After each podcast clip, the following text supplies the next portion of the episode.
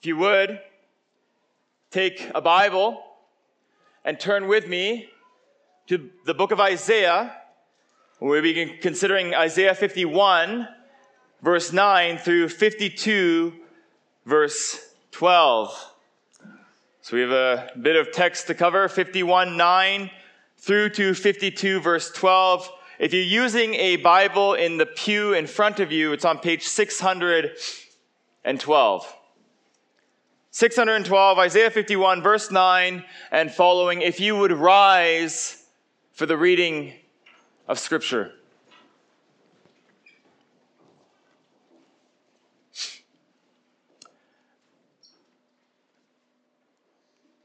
Awake. Awake. Put on strength, O arm of Yahweh. Awake as in days of old, the generations of long ago. Was it not you who cut Rahab in pieces? Who pierced the dragon? Was it not you who dried up the sea, the waves of the great deep, who made the depths of the sea a way for the redeemed to pass over? And the ransomed of Yahweh shall return and come to Zion with singing. Everlasting joy shall be upon their heads. They shall obtain gladness and joy, and sorrow and sighing shall flee away. Verse 12 I, I am he who comforts you. Who are you that you are afraid of man who dies? of the Son of Man who is made like grass, and have forgotten Yahweh your Maker, who stretched out the heavens and laid the foundations of the earth, and you fear continually all the day because of the wrath of the oppressor when he sets himself to destroy. And where is the wrath of the oppressor? He who is bowed down shall speedily be released. He shall not die and go down to the pit, neither shall his bread be lacking. I am Yahweh your God, who stirs up the sea so that its waves roar. The Lord of hosts is his name. And I put my words in your mouth and covered you in the shadow of my hand, establishing the heavens and laying the foundations of the earth, and saying to Zion, You are my people. Wake yourself, wake yourself, stand up, O Jerusalem. You who have drunk from the hand of Yahweh the cup of his wrath, who have drunk to the dregs the bowl, the cup of staggering.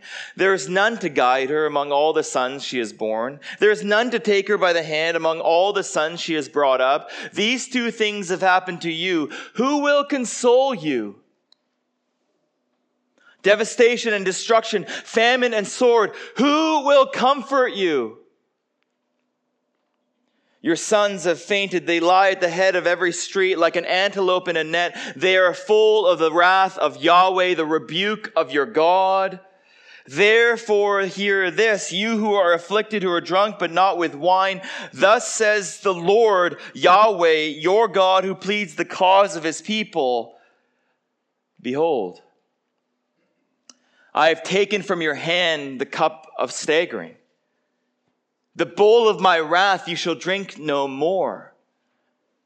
And I will put it into the hand of your tormentors who have said to you, Bow down that we may pass over. And you have made your back like the ground and like the street for them to pass over. Awake, awake. Put on your strength, O Zion. Put on your beautiful garments, O Jerusalem, the holy city. For there shall no more come into you the uncircumcised and the unclean. Shake yourself from the dust and arise. Be seated, O Jerusalem. Loose the bonds from your neck, O captive daughter of Zion. For thus says Yahweh, you are sold for nothing, and you shall be redeemed without money. For thus says the Lord Yahweh, my people went down at the first into Egypt to sojourn there, and the Assyrian oppressed them for nothing. Now, therefore, what have I here, declares Yahweh? Seeing that my people are taken away for nothing, their rulers wail, declares Yahweh, and continually all the day my name is despised. Therefore, my people sh- shall know my name. Therefore, in that day they shall know that it is I who speak. Here I am. how beautiful upon the mountains are the feet of him who brings good news, who publishes peace, who brings good news of happiness, who publishes salvation, who says to Zion, Your God reigns.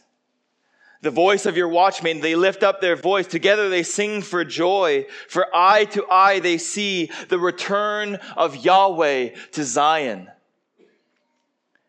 Break forth into singing, you waste places of Jerusalem, for Yahweh has comforted his people. He has redeemed Jerusalem. Yahweh has bared his holy arm before the eyes of all the nations. And all the ends of the earth shall see the salvation of our God. Depart, depart Go out from there. Touch no unclean thing. Go out from the midst of her. Purify yourselves, you who bear the vessels of Yahweh. For you shall not go out in haste, and you shall not go in flight, for Yahweh will go before you, and the God of Israel will be your rear guard. This is the word of the Lord. You may be seated as we pray.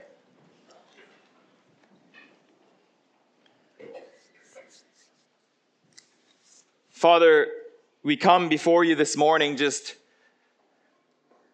needy. I think that oftentimes we do not realize our need of you. We do not wish to admit our own sinfulness and our own weakness. We tend to think of ourselves as righteous and as self sufficient, and yet we heard in the testimonies today that we are sinners and that we are weak.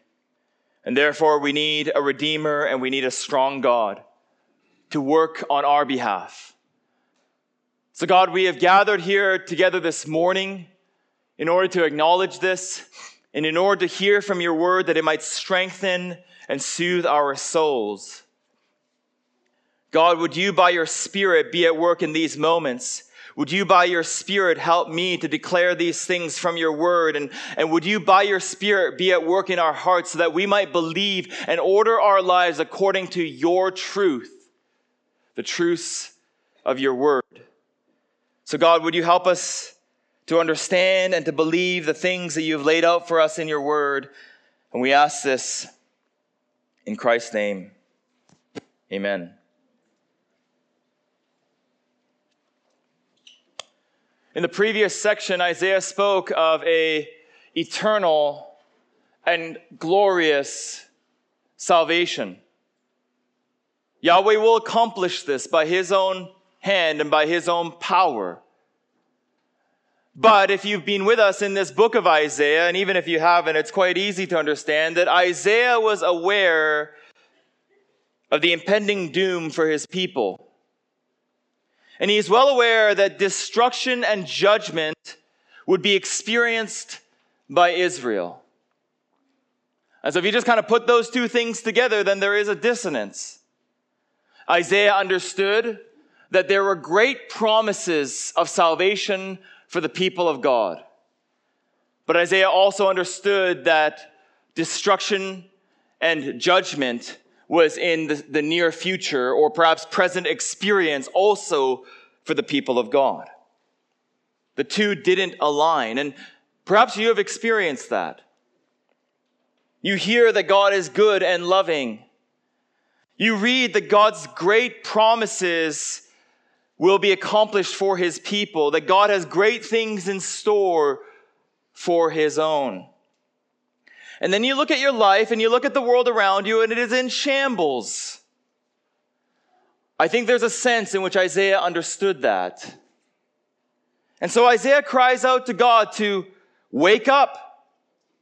And perhaps you wouldn't quite word it in that way, but you too cry out from your heart to God to wake up.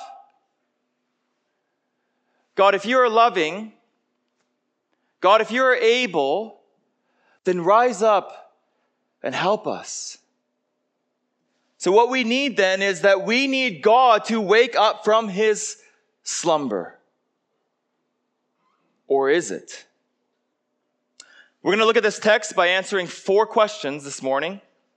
And my hope is that by asking and answering these four questions, it will provide us with a clearer perspective on who, in fact, is sleeping, and therefore who, in fact, needs to wake up. Question number one Isaiah 51, verses 9 through 16. If you're taking notes, Isaiah 51, verses 9 through 16. Have you forgotten God? Have you forgotten God? Isaiah begins this section. I think you heard it. He, he cries out. Maybe it's him. Maybe it's him on behalf of the people, or maybe it's the people. But I think it's, it's, it's, it's the righteous that Isaiah represents amongst Israel. And they're crying out, Wake up, God. Arise, Yahweh. Put your strong arm to work. You led your people out from being under the thumb of Pharaoh. You redeemed Israel out of slavery in Egypt. You established them as a covenant nation afterwards. Do it again. Help us in our misery. Run to our aid. Don't leave us the way that we are. It's a good prayer. It's informed by scripture. It appeals to the character of God. It trusts in the promises of God. And it ends on this hopeful note in verse 11. Just look with me there. That one day all sad things will come untrue. I think that's a Lewis reference.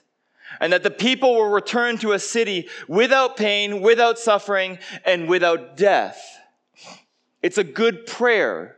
It's a prayer that we should all pray. Your kingdom come, your will be done on earth as it is in heaven. It is a good prayer. So, how does God respond to this prayer? He says to Israel and he says to the church a few things. And I think that the focus has shifted. Maybe it's Isaiah and the faithful remnant who are offering up the prayer, and then God sort of addresses the entirety of the people. I think that's what's happening here. And so he says to Israel, and he says to the church a few things. Number one, that the covenant relation that he has made with his people is still intact. His vows to us have not been revoked, and the wedding band is still on his finger. And he responds emphatically to the prayer of his people. He, they say, Awake, awake. And he says, I I am he who comforts you. God, right from the outset, declares to his people that he and he alone is all the comfort and the security that the people of God of every age need ultimately. He is all that we need. We sung of that even this morning. But here is the problem for Israel historically. At various points in their history, and it's not specific here, God's people were under threat. Foreign nations would intimidate them. Assyria had taken Israel into captivity. Babylon would do the same to Judah. The nations would conspire together, put their minds together, and they would bully the covenant nation. And so, what had happened to Israel, not innocently, might I add, is that they had forgotten their God. And rather than keeping their eyes fixed on him and reverencing him and fearing his wrath, they had became terribly afraid, but not of God. They became overwhelmingly afraid of kings and of rulers. They had become consumed with the prospect of being dominated by foreign powers. In other words, they greatly feared not God, but man. At every point, at every juncture, Yahweh could have released them. He could have provided for them. He could have redeemed them. He has legions of angels at his disposal, remember. He is the maker of heaven and earth, and he is the ruler of the kings of the earth. But they had forgotten him. Now, I'm not sure what comes to your mind when you think about the great sins and the great evils that human beings can commit. I'm not sure what comes to your mind when you think of the great sins and the great evils that are present in our world. I wonder what comes to your mind. Perhaps it would be things like murder or abuse, or even what happened over at GDHS this past Sunday with the stabbing of one student to of another. Or maybe you think of a notorious bank robbery or some sort of scandal in a political party or doing heavy drugs. But the thing that God points out to Israel and to us is the sin of forgetfulness. Not like forgetting where we placed our wallet, but like a husband living as if he were single and saying, I forgot that I was married. Listen this morning. I'm not asking whether you can check the box on a census that you are a Christian. I'm not asking with what religion you identify. I'm not even asking whether you adhere to sound doctrine. I am asking whether you live with a spiritual Alzheimer's where you forget about the living God in your day to day living. And this is a challenge for us. Most of us would, most of us should feel convicted by this text. That we are more concerned about what man can do to us than what God can do for us. That we are more concerned about our circumstances being pleasing to us than about our lives being pleasing to God. And with this, we get a clue as to who is the one who needs to be awakened. Which leads us to our second question Have you fallen asleep?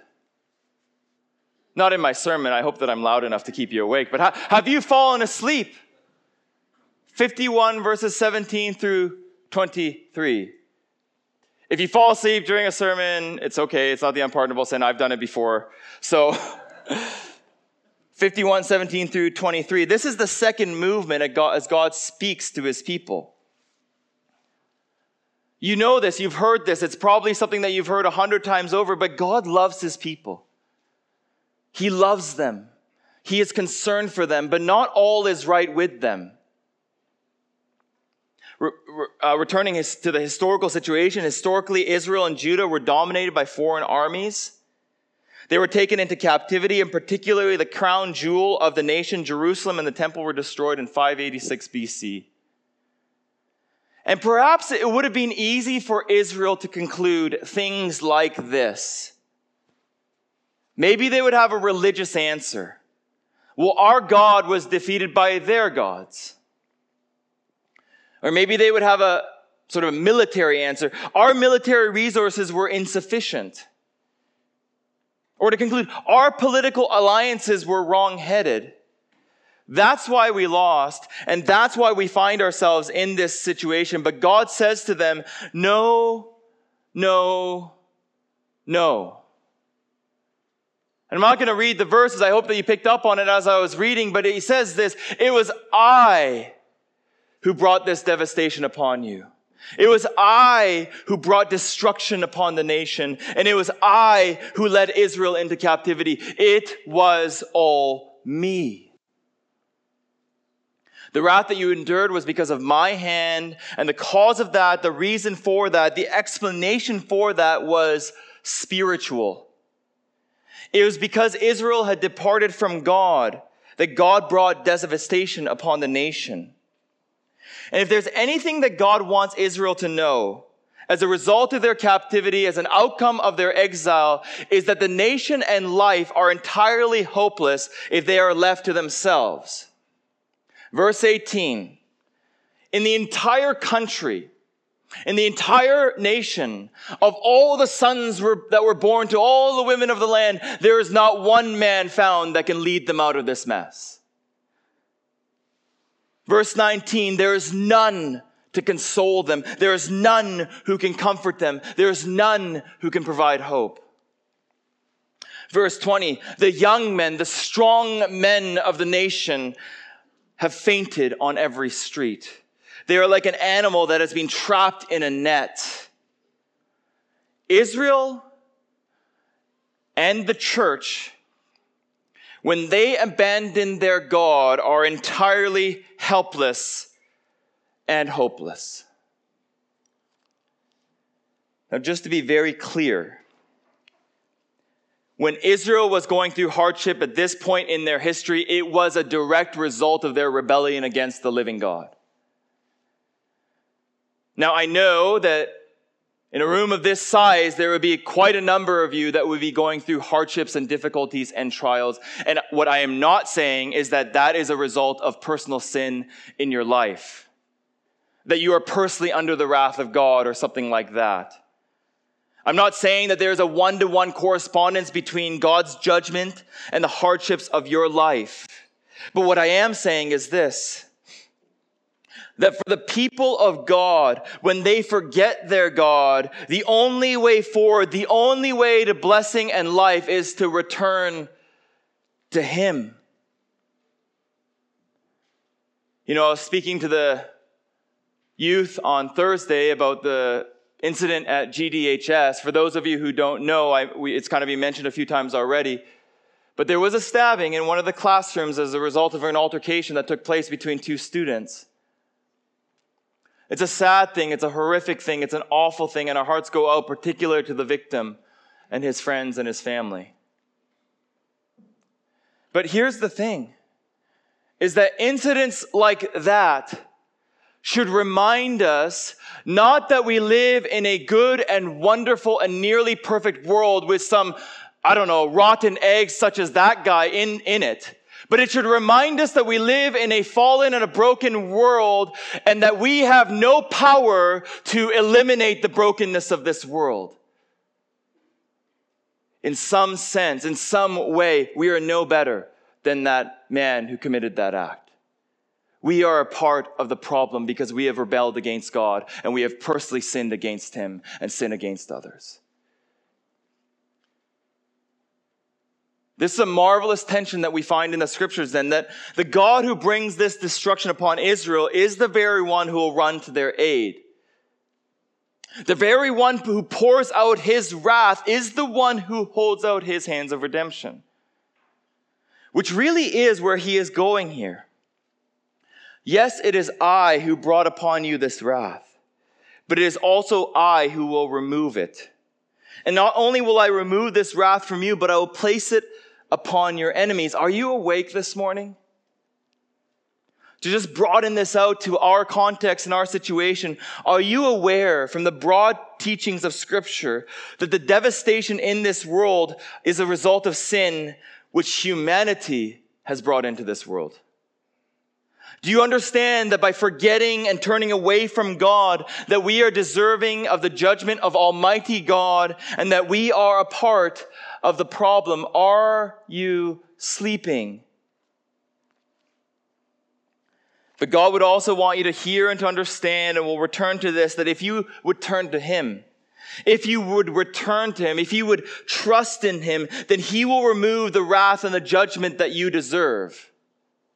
Now, in hearing this, there's a bit of a mystery that's going on here. I hope it's clear to you and if not to you, then to your spouse. And if not to them, then to your children.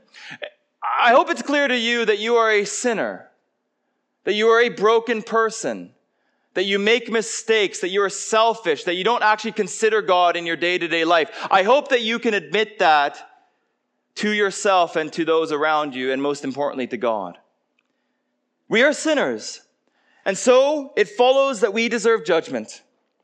It does not follow, however, that this judgment is simply removed. But that's what Isaiah says. In one minute, he says that you deserve wrath. You've, you've, uh, you've brought wrath upon yourself. And then in the next verse, he says, wrath is gone. How is it that the God of Israel can just take away the wrath? How is it that God can treat us as if we had not sinned with love and with favor and with grace instead? How can that happen? I'm not sure what you're doing um, next Sunday around this time. The vast majority of you will probably be bemoaning, bemoaning the fact that you lost an hour of sleep. But here's the thing the parents of young children will be a bit happier because our kids slept in according to the clock. But, it, but if you want to hear the answer to that question, how can a righteous God forgive righteously? Or you want to know how can I get rid of my guilt, I would encourage you in all seriousness to come back next Sunday. Now, we normally don't have commercial breaks in our sermons, but here I am. We don't normally leave cliffhangers like this, but I, I, believe that Isaiah 53 is one of the most important chapters in all the Bible. And maybe even more germane than that, I actually think that this is what Isaiah is doing. He's dropping clues along the way and he's leading us along the path of the book of Isaiah. And particularly, I think that he's leading us to the work of the servant in Isaiah chapter 53. So clear your calendar, set your alarm, drink an extra coffee, we'll see you on Sunday. But back to Isaiah 52, because we have to finish 52 before we can get to 53. Question number three Do you live out your identity as God's people? Do you individually, but also together as a whole church, live out your identity as God's people? Remember that Isaiah has addressed the forgetfulness. He has spoken to the spiritual stupor of the people. And now Isaiah calls Israel to stand up and strengthen up. This is 52, verse 1. To remember who they are, to remember their calling, to forget not their identity as the people of the living God, and specifically here to take up priestly garments in the service of God. I think this is important because I think sometimes, because of the things that we have done, or because of the things that have been done against us, or because of the things from our past, we render ourselves unclean, unholy, unwanted, unlovely, and unlovable. And when we live in this state of mind, when we feel condemned by God or rejected by God, or somehow I'm not good enough for God, which in some sense is true, but when we remain there and stay there, it suffocates us spiritually. Hear these gospel truths. God says, if you're in Christ, if you're a part of the church, He is for us. God says that He has redeemed us and that He will do it again. God says that He will renew us and restore us. God says that He will make us beautiful and clean. God says that He will clothe us in priestly garments. God says that He will seat us upon a royal throne. God says that He will make us His own. You see, from beginning to end, this entire thing from the creation of the world to the calling of Abraham, to the exodus out of Egypt, to the return from exile, to the reestablishment of the people in Jerusalem, to the incarnation of Christmas, to the ministry and preaching of the Messiah, to the miracles and healings of Jesus, to the crucifixion and resurrection of the Lord, to the present reign and second coming of the Son. All of it is by Yahweh's initiative. All of it is grounded in His grace and His mercy, His loyal love towards us. And so our job, and we heard it today in the testimonies, I was thinking to myself, I'm like, well, like, Bree shared her testimony, Seth has shared his testimony. I don't need to preach, but here I am. So, but our job is not, is not to try and save ourselves or to try and fix ourselves or to attempt to heal ourselves. No, our job is to simply live out the identity that God has given to us as His covenant people, as His sons and daughters by adoption. There's an older man by the name of Ray Ortlund, and he says this. The first part might surprise you, but just hear him out. The gospel message is not that God loves us. He continues, but that he loves us with a love that cannot be defeated even by our own stupidity. Is this how you view yourself? Is this how we view ourselves? Is this what dominates your thoughts and our thoughts? Is this your boast and your identity? That we belong body and soul in life and in death to our faithful Savior, Jesus Christ? This needs to define us. Because if this does not define us, something else will, and that something else which will is going to be hazardous for us. We need the gospel of grace to define who we are as individual Christians and as a corporate church. And let me just say a quick word on this. I think that sometimes we think that the gospel is, okay, I think that I'm bad, but God says that He loves me, so I must not be that bad.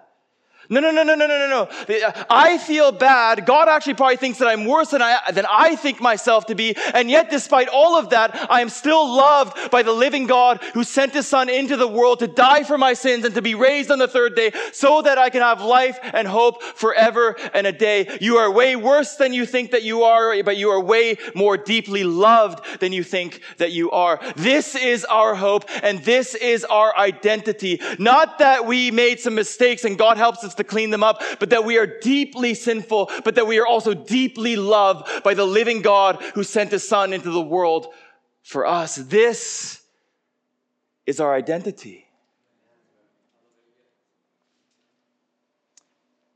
All of you are aware of the modern marathon. And I'm not certain of the historicity of all the details. I might have gotten my information from Wikipedia, and you know how reliable that is. But the name marathon comes from the story of a man by the name of Pheidippides. He ran from Marathon to Athens to announce the victory of Greece over Persia at the, at the Battle of Marathon. That distance was just about 40 kilometers. And on arrival in the city, he announced, Joy to you, we have won. And the story goes that upon speaking the words, joy to you, he breathed his last and died. This gives us a picture of what Isaiah sees in verses 7 through 10. Yahweh is not some grandpa in the sky. And he's not just like your, you know, um, your friend who just tells you, you know, everything that you need and want to hear. He is a warrior. He, and, and he too has been engaged in battle. And like the people and magistrate of Athens who would have been anxiously waiting word from the battlefield, so the people of God look with eager anticipation. And in the distance, there is a herald running towards us. With beautiful feet, because he carries a beautiful message, he announces to Zion with great news that Yahweh has won. He carries the morning newspaper and declares that the war is over and that our God reigns. He brings good news of peace and of salvation. And just so you know, this word peace doesn't mean good feelings and warm sentiments, but rather the absence of war and freedom from threats and danger. The battle is over and all that is left is to go home. In the ancient world, there were watchmen who would have stood on the city walls, and they were always on the lookout for enemy threats and impending danger. But what they're doing on the walls, according to Isaiah 52, verses 7 through 10, is that they're on the walls singing with joy. There's a reversal of fortunes. Israel has gone from rags to riches.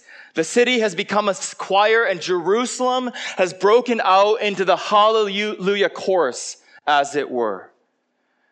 Why? Because the king has returned to Zion. Yahweh has returned to his rightful throne. And listen, this is important. He returns not to subjugate his unworthy servants under his oppressive thumb, but he returns and he proceeds immediately to comfort his people. All along, this has been the problem with Israel and with the world. That because of our sin and our rebellion, because of our willing rejection of the true God, because we are sick in our souls, we have driven away the presence of the living God. And the promise of the scriptures and the guarantee of the gospel is that God has done, is doing, and will do all that is necessary to restore his presence to his people. Perhaps you're here today and like this is way more than you bargained for. You're invited by a family member. You came to watch the baptisms. You came because your parents made you come. I want you to know that this message of the gospel, this good news that what God is doing, God is doing what is necessary to restore human beings to relationship with Him, it's not just for Israel. Because if that was the case, none of us would be here except for the ethnic Jews in the room. It's not just for people already in the church or who have grown up in the church, because then if that's the case, I shouldn't be up here because I never grew up in church. It's not merely for the religious type, whatever that means, because I think there's people in here with tattoos and things like this. No, look, look with me to verse 10. It says, it says, Yahweh has bared his holy arm before the eyes of all nations, and all the ends of the earth shall see the salvation of our God. I was thinking about this in reverse just of myself this morning, but God had to bring me from Japan, relocate the entirety of my family to basically to Banff, Alberta. And it was in the, you know, the, the party, you know, central kind of like young people from all over the world fly in for skiing, but also debauchery. It was in that place that God saved me. When Jesus died on the cross for the sins of the world, and then he rose from the dead on the third day, and then he sent messengers into the world to declare the good news of his victory over sin, death, and the devil, he meant for you to receive that invitation. And, and here's the invitation, you see, because you cannot come to God on your terms. You cannot come to God and say, well, I will believe some of the things that you say, but I'm going to disbelieve some of the things that you say also. No. If you're going to come to God, you must come on His terms, but His arms are open wide to you. He sent His Son into the world for people just like you. And this is the invitation. The invitation to be honest with yourself about your own heart and life the invitation to admit that you have miserably failed your Creator by forgetting all about Him. The invitation to realize that you are fully deserving of the wrath of Almighty God. The invitation to believe that this wrath has been removed for all who would believe in Jesus. And the invitation to be redeemed and adopted into the family of God. And maybe let me just say this to you in the simplest of ways, because this was probably a barrier for me as I was first uh, going to church and going to youth group and talking to Christians. I, I just thought, well, how can this thing for me? Let me just say this in the simplest of ways. The Bible is for you. The God of the Bible is available to you. And the gospel of Jesus Christ is for you. This offer of salvation, this redemption of our souls, this hope for our future is for you if you would accept the Lord Jesus into your heart even this morning. Have you forgotten God? Have you fallen asleep? Do you live out your identity as God's people? And I hope that it's becoming clearer and clearer that the one who actually needs to do the waking up is not God, but us. Finally, are you living as a pilgrim in this world? Are you living as a pilgrim in this world? Verses 52, sorry, verse 11 and 12 of chapter 52, and with this we'll close. The language that Isaiah uses here, it's probably a reference to the return to Jerusalem from Babylon. And it also echoes Israel's escape from Egypt in the Exodus. For us, though, we're not fleeing the Egyptian army. And we're not relocating our families to Israel from Babylon. But the apostle Paul quotes this very passage in 2 Corinthians 6, which is that well-known passage about not being unequally yoked to unbelievers. So the application here is this, that we would depart from the world. Not in the sense of physically leaving it, but in the sense of spiritually separating ourselves from it. That we would be fully convinced that this world is not our home, That our ambition is not to fit in by making crude jokes or to gain credibility by compromising our convictions. No, but to understand and accept that the ways of this culture are entirely antithetical to the God that we worship. And that Christ, the Canadian culture has erected its own gods which serve as rivals to the God that we worship. Do not kid yourself, Maple Avenue Baptist Church. The days of gaining credibility in the culture by being a Christ, good Christian man or wo- woman are long gone. Just talk to a high schooler who goes to a public school. So come out of Babylon, O Christian. Love not the world or the things in the world. Hate the sins of those around you and hate even more the sin of your own heart. And be ready. Live with eager anticipation. Live with sober minds. Have your bag packs because the Lord Jesus is about to accomplish a second Exodus. Let's pray together. Father, we thank you for your word. We thank you for your grace. And God, I think that a message like that would hit each of us in different ways, but I think all of us would be convicted by a message such as this to awaken to spiritual realities. And so I pray and I ask for myself and for my friends that you would be at work in our hearts by your Spirit, even today. Help us not to forget you. Help us to live in light of our new identity that you have given us in the gospel and in your Son, the Lord Jesus. And may that be all of our hope and all of our confidence in this world. And we ask this in Christ's name. Amen.